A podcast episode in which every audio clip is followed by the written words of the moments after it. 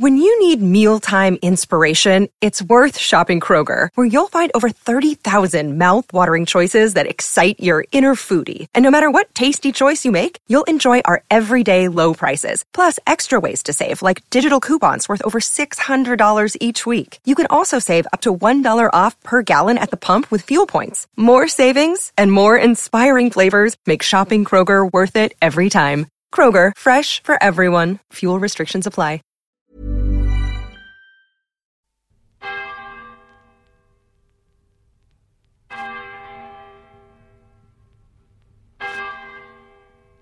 I can remember talking to her at the table one day, and I don't know if she had mentioned it beforehand, but I asked her the question that I was sort of dreading the answer. I asked her, could she ever come home? And she said no. Uh, she said that some of the orders have a house that parents can come to stay in with the nuns, but she didn't say at the time that Cork didn't have such a, um, a place for parents to stay. You know, I think she was just breaking breaking it gently to us. You know.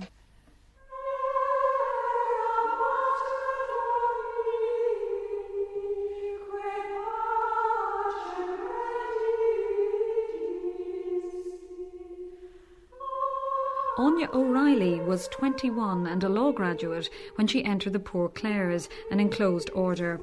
She has made the decision to devote her life to prayer. She will never go home again. You will hear the voices of Anya, who is now called Sister Colette Marie, novice mistress Sister Miriam, Anya's parents Mary and Paddy O'Reilly, her sister Breed, and her brother Eamon.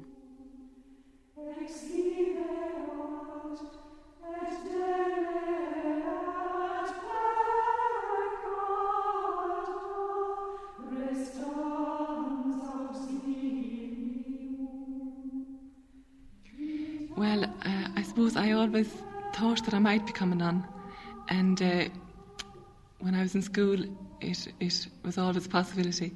So um, when around when I did my leaving cert, uh, I thought of it, but at, at, that at that time I didn't feel ready. So um, I went to university and um, did law here at UCC for three years, and uh, I think it was in my final year that one week a friend of mine said to me, Did I ever think of becoming a nun? And about the same time, my brother wrote to me. Uh, he's a seminarian and suggested that he thought I had a vocation. So these two things coming together seemed to be the Lord telling me something. So um, I used to pass by this monastery on my way to college, and uh, it occurred to me, like, you know, what's going on behind the wall, like, and was there a possibility that I might be behind there someday, like. So um, it was after I graduated that uh, I went and spoke to a priest, and uh, he said, Well, you'd better find out something about the contemplative life if you feel attracted to it.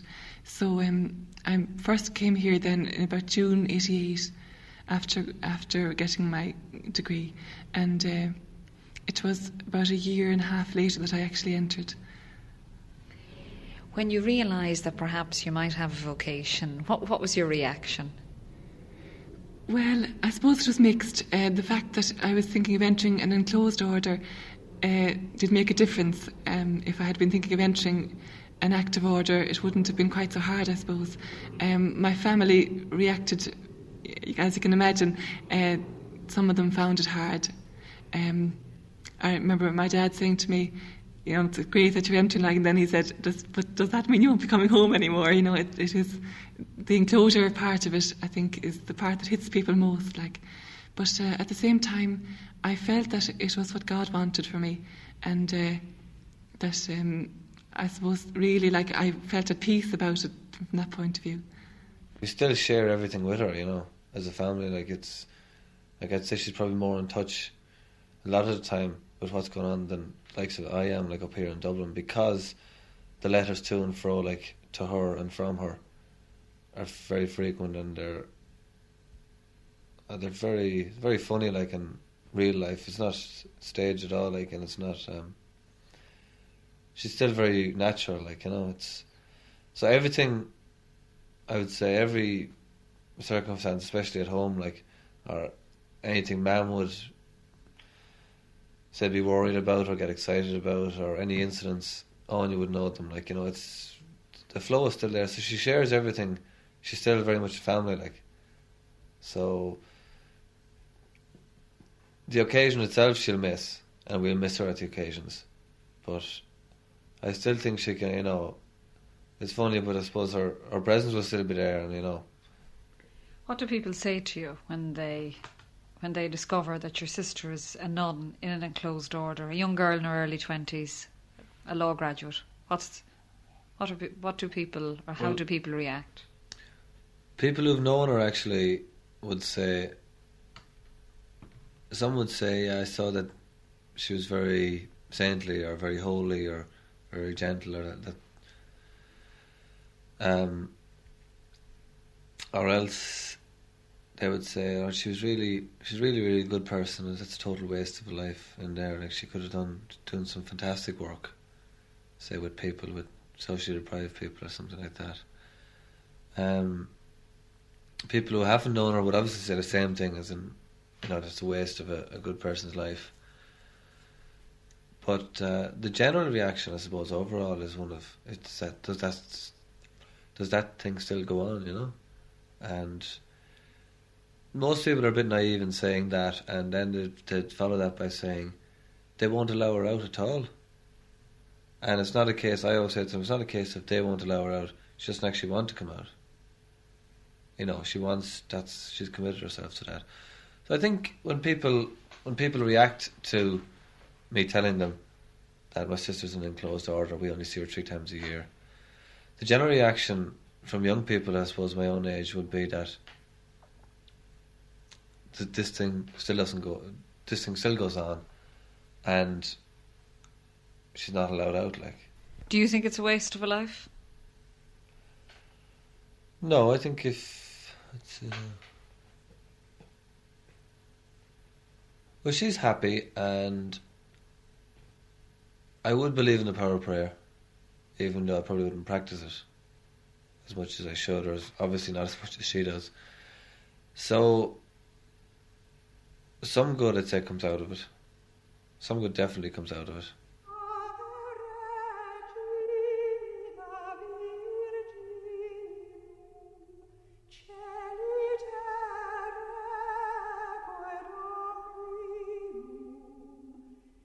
We get up at quarter past five and then we go down to what we call choir, which is our in, in enclosed chapel, which is opposite the public chapel. And there we have um, we say some prayers and then we have some spiritual reading for about a quarter of an hour, and then we have morning meditation.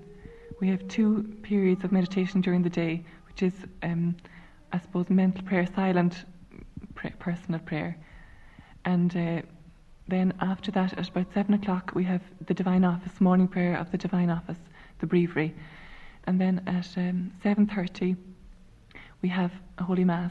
We have two masses each day, and the first is at seven thirty, and after that we have breakfast, and which is very welcome then, and uh, then we go to our different duties before our ten o'clock Mass, and we have another office afterwards, and then we go back to our different duties. And we've spiritual reading then for half an hour before saying another little office and then dinner. And uh, every day then we have um, a half an hour of recreation, which means that the whole community come together in a kind of family atmosphere. Um, because normally during the day we have a rule of silence. It's not very strict in the sense that it doesn't mean we can't talk to each other at all, but it, it means that we're limited in a sense that there are certain areas where we're, we don't talk. And um, so this period of recreation then is a time for chatting and family news and things like that. For the rest of the day, then usually, um, you know, we'd go gardening maybe in the afternoon for as, as much time as as we can, and we also have what we call a study hour for an hour in the afternoon, and that's time for reading um, and for maybe uh, printing. We do some printing, calligraphy, those kind of things. So it's a kind of an hour when maybe to use to develop our talents in those areas, and maybe learning some music or those kind of things, and also for reading the lives of saints and the Roman Observer and all kinds of educational subjects. and um, at five o'clock we have evening prayer from the Divine Office, and then after that we've benediction at five thirty each evening, and after that we've evening meditation, and then supper, and then we say the Rosary, we say the Crown of Our Lady, the Seven Joys. We don't say the five mysteries, you know what I mean? We say the Seven Joys of Our Lady. It's a Franciscan tradition, and uh, after that we've night prayer, and then we retire.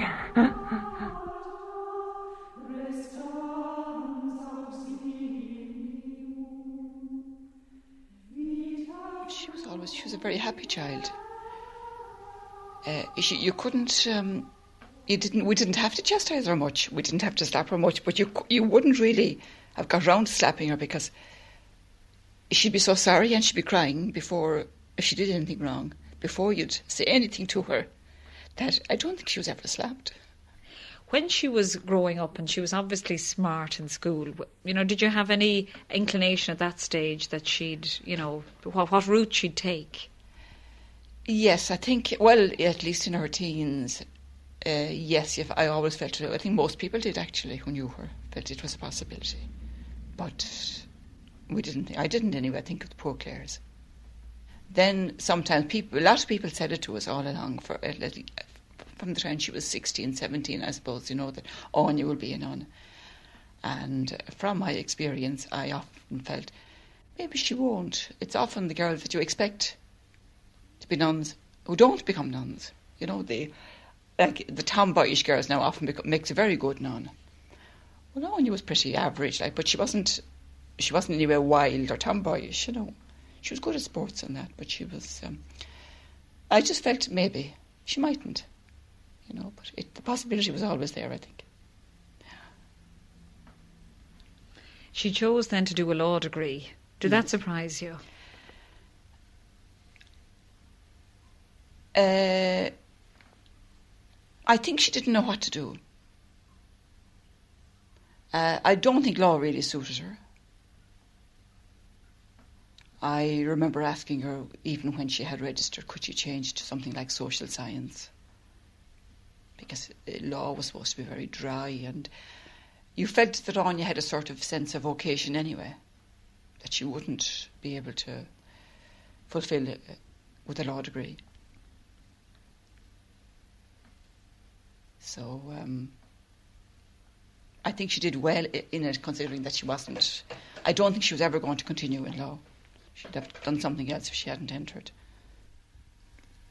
She was a member of the local athletic club and she was pretty good at at um, athletics. She was took part in racing, and uh, they had a a basketball team here in the secondary school, and uh, I think they won the I think the Munster uh, title.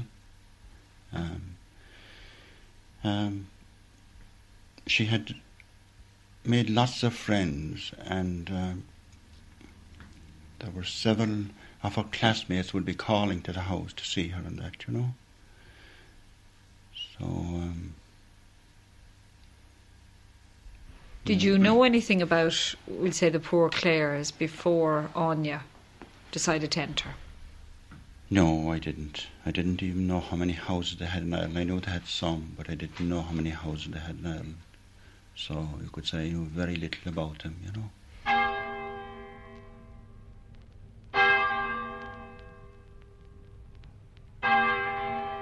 for me, it was a, a desire to spend my life um, doing God's work, kind of. That uh, I wasn't even interested in teaching or nursing, but I suppose the reality of God and the fact that this life, no matter how long it might be, is short, and that eternity is going to be pretty long, like, and that that's really the most important thing. And uh, I suppose I was uh, touched maybe by things like Our Lady's message at Fatima, when you know she talks about you know the fact that hell does exist, like, and um, there is we can help to save souls, and that's like I firmly believe that it's a reality, and it, it is to me it's one of the most important things. I mean, as I say, like eternity will be pretty long, and to think that somebody mightn't be saved, like, is the worst thing that could really happen. And so that I felt that I wanted to devote my life not just to maybe, you know, um, having God, God's business, we'll say, as a, a, sideline or something that I could do in my spare time, like, uh, but to make it my life's work.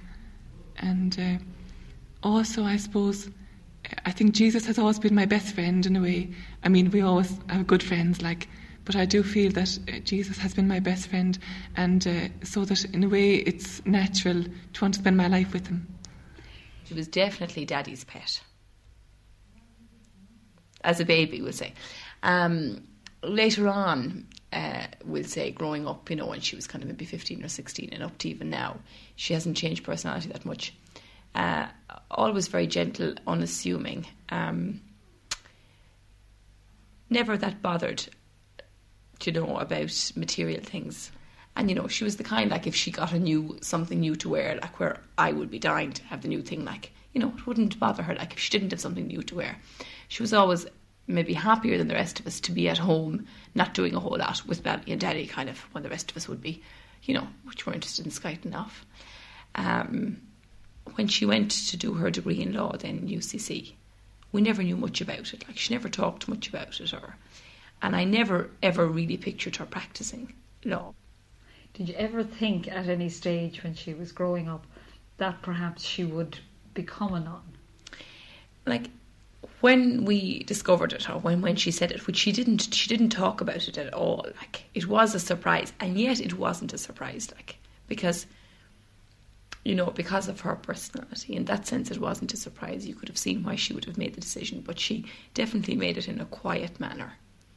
And uh, no, it wasn't a surprise in that sense, but it still was a surprise in that she hadn't talked about it. But she was always more, you know, quite religious, like, and from that point of view, it wasn't a surprise. What was your first reaction when she told you? Oh, yuck! Like, um, no, I didn't like her entering at all.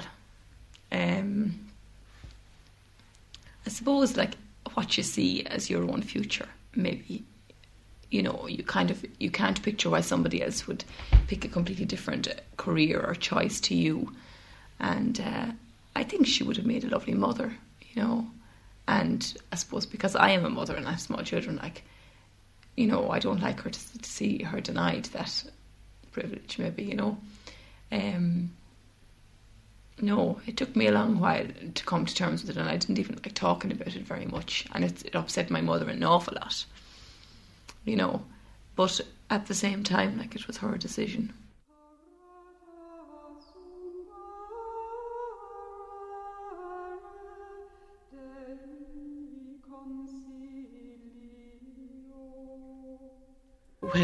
Sister Colette Marie now she was Anya then she, uh, her first day to arrive at the monastery, I uh, happened to be the novice mistress for a few years before that, so it was my privilege and my duty to welcome her and to take over directing her from the time she came in, guiding her and instructing her into our way of life. And I happened to be there at the actual moment when she was parting with her family, so that, if you like, I had to be a bridge.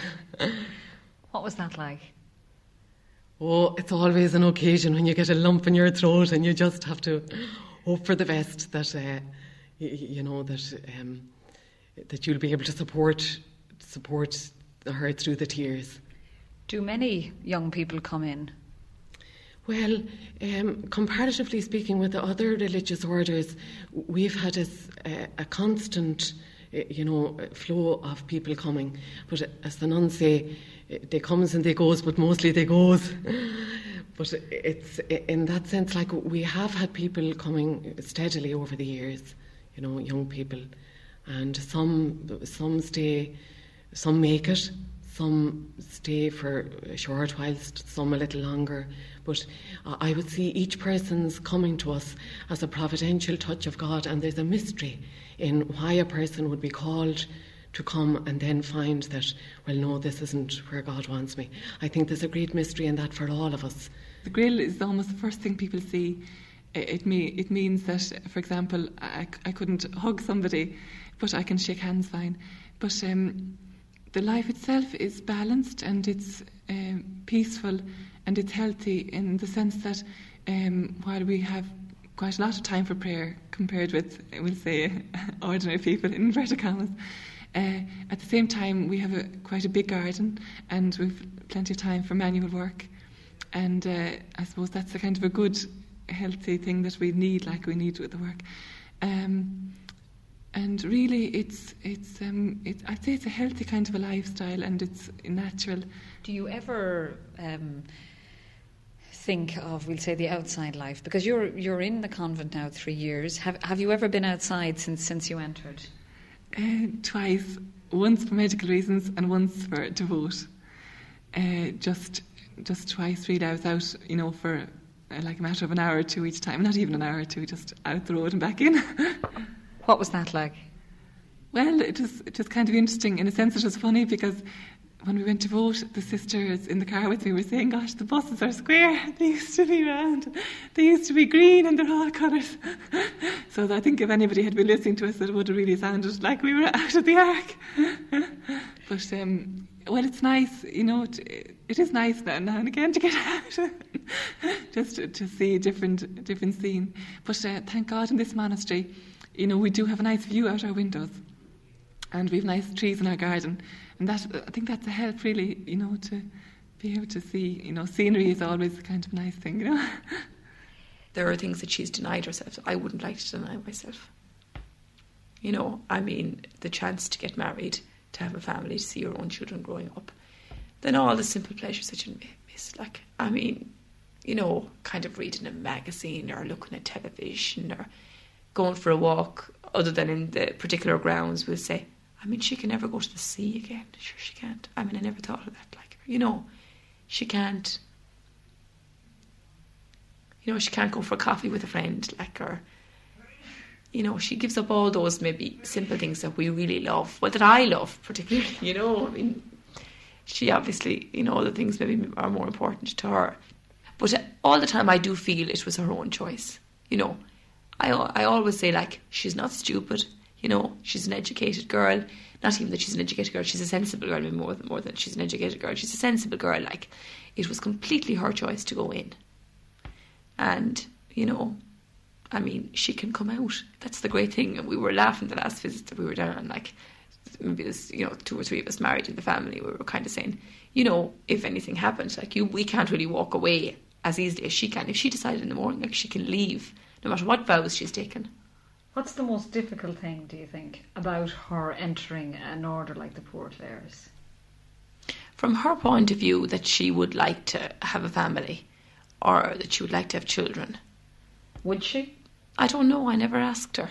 I wouldn't like to ask her because I think she, it might upset her. I don't know. I never asked her that. From my point of view, the fact that it upsets my mother so much, you know, like, you know, through the the confer uh, not the conferring the um, the day of her profession now. Like Mammy cried, like I'd say until it was time to bring up the gifts, and then because she had to bring up the gifts, she kind of had to get her act together. Like, um, yeah, I think it's definitely upsetting on my mother.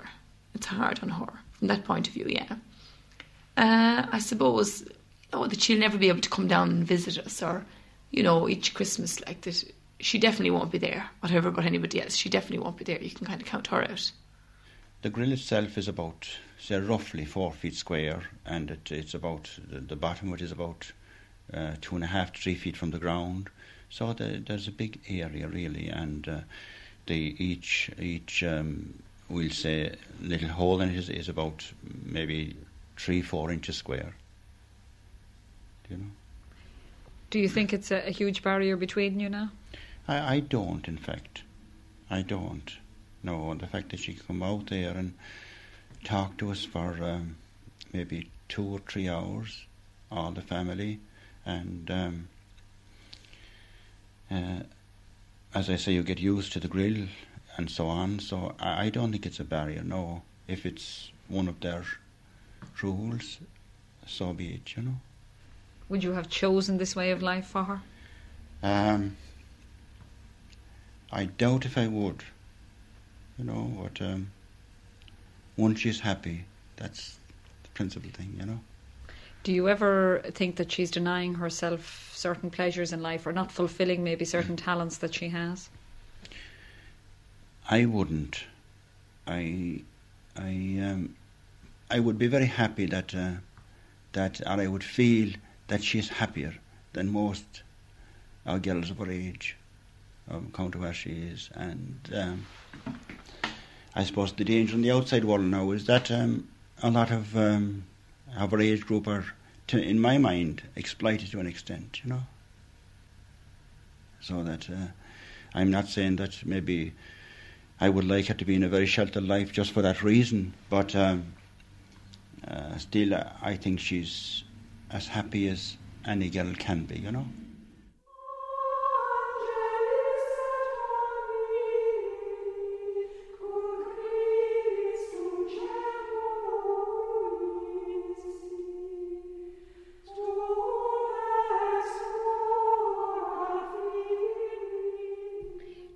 Feel you're here 17 years now? Do you ever feel you've missed out on things? We'll say like uh, family, children, or did you ever want that in the first instance? Well, I had never really uh, wanted a family as such. I did want to get married, if you can add that one up. I don't think it's very theologically correct, but um, I did. Yes, I loved. I loved fellows, and uh, I loved the variety of men. but um, it's funny that I did lines. I did many lines, and I had many relationships with uh, with people. But I found that I could never share this deepest part of myself with anybody. I did have a very good friend, a girlfriend in college, and I found that the fellows that I went out with, I got on terrifically well with them. But I could never share this very deepest part of me.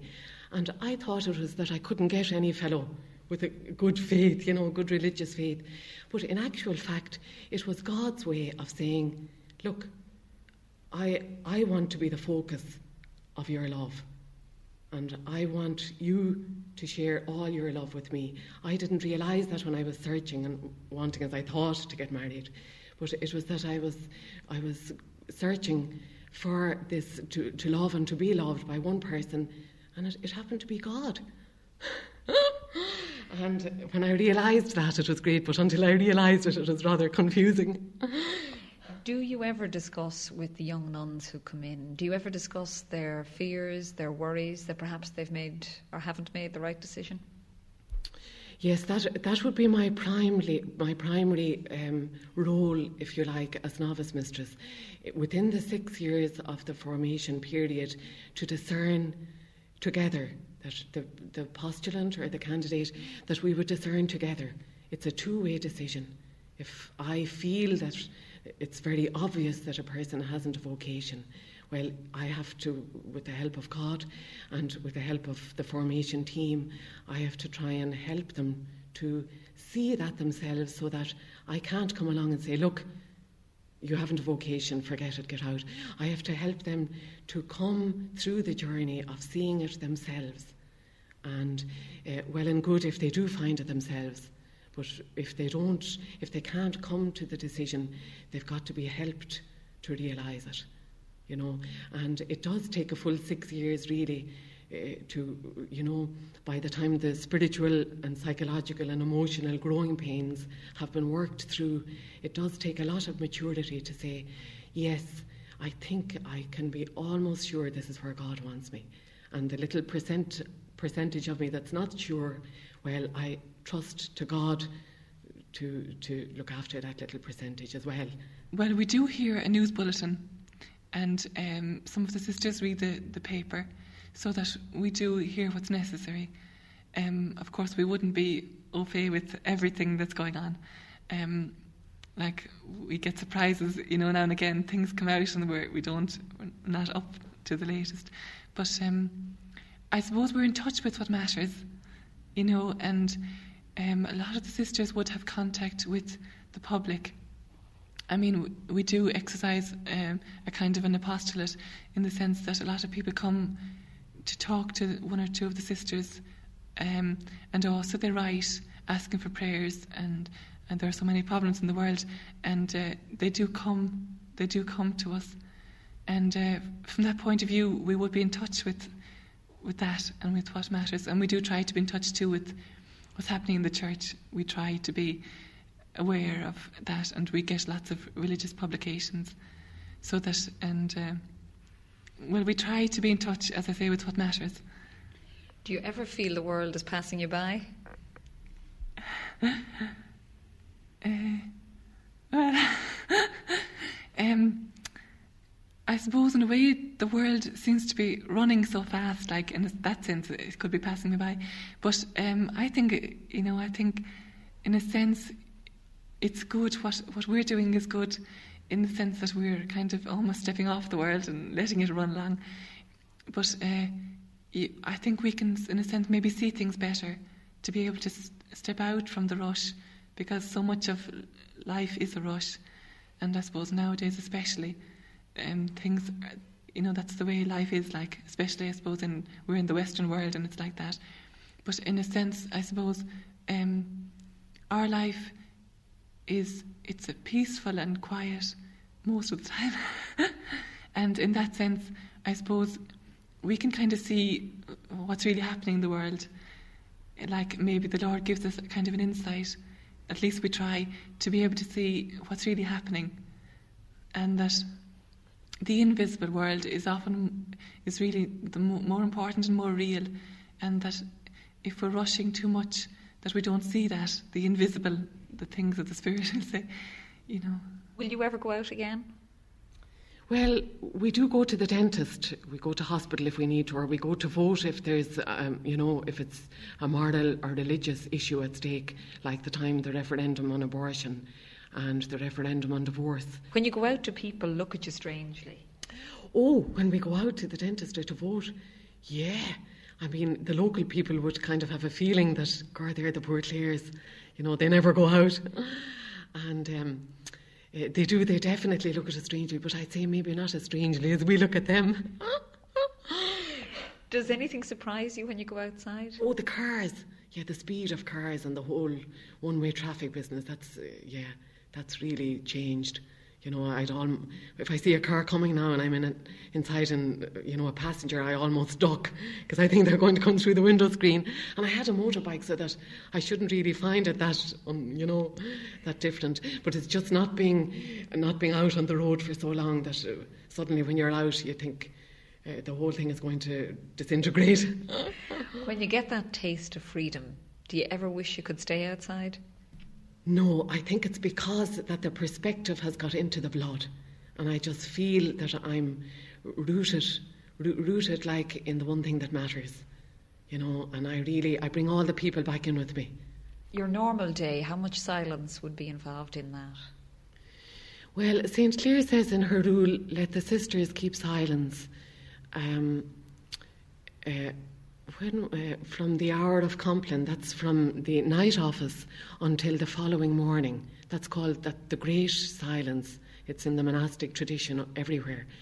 And uh, she says they may they shall also keep silence in the choir, that's our chapel, in the refectory while eating, and in the dormitories. And we're expected to keep silence uh, within reason for the most of the day, but she has a beautiful little sentence. She says, However, the sisters may say whatever is necessary, briefly and in a low voice, always, so that it's not a rigid silence. It's, it's a helpful silence to the, to the prayer life. You studied music in UCC. Uh, do you still play a lot of music?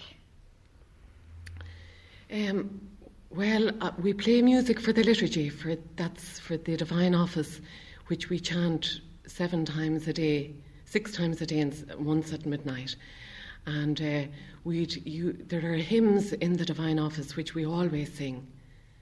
And we would sing the canticles like the Magnificat canticle, and uh, that happens maybe twice a day, morning and evening especially. And then we would sing the other hymns and then we have singing for the Mass, depending on the um, occasion. You, you, know, it's called progressive solemnity. If it's a big feast day, well, we'll sing most of the Mass with the appropriate hymns. And uh, if it's just an ordinary day, well, we'll just highlight the three parts that are always sung the Gospel Alleluia, the acclamation, after the consecration and the great Amen, and that that determines the kind of music that I play now.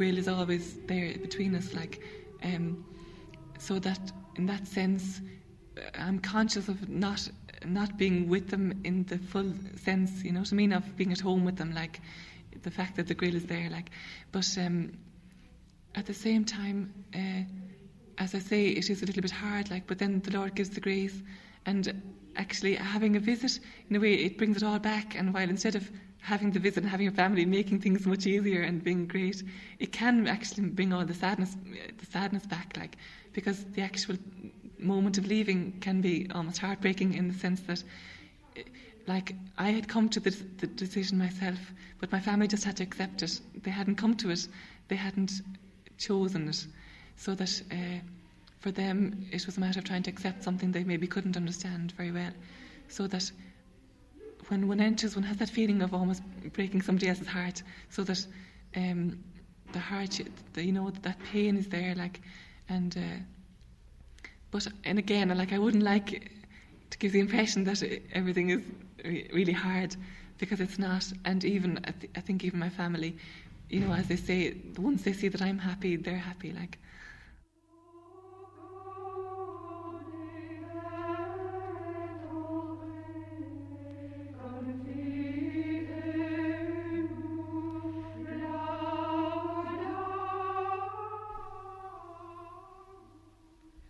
As a mother, what is it like uh, to know that she won't come home again? Tough, tough, yeah. Mm. But she's happy. Does that make it any easier? Yes, yes, it does.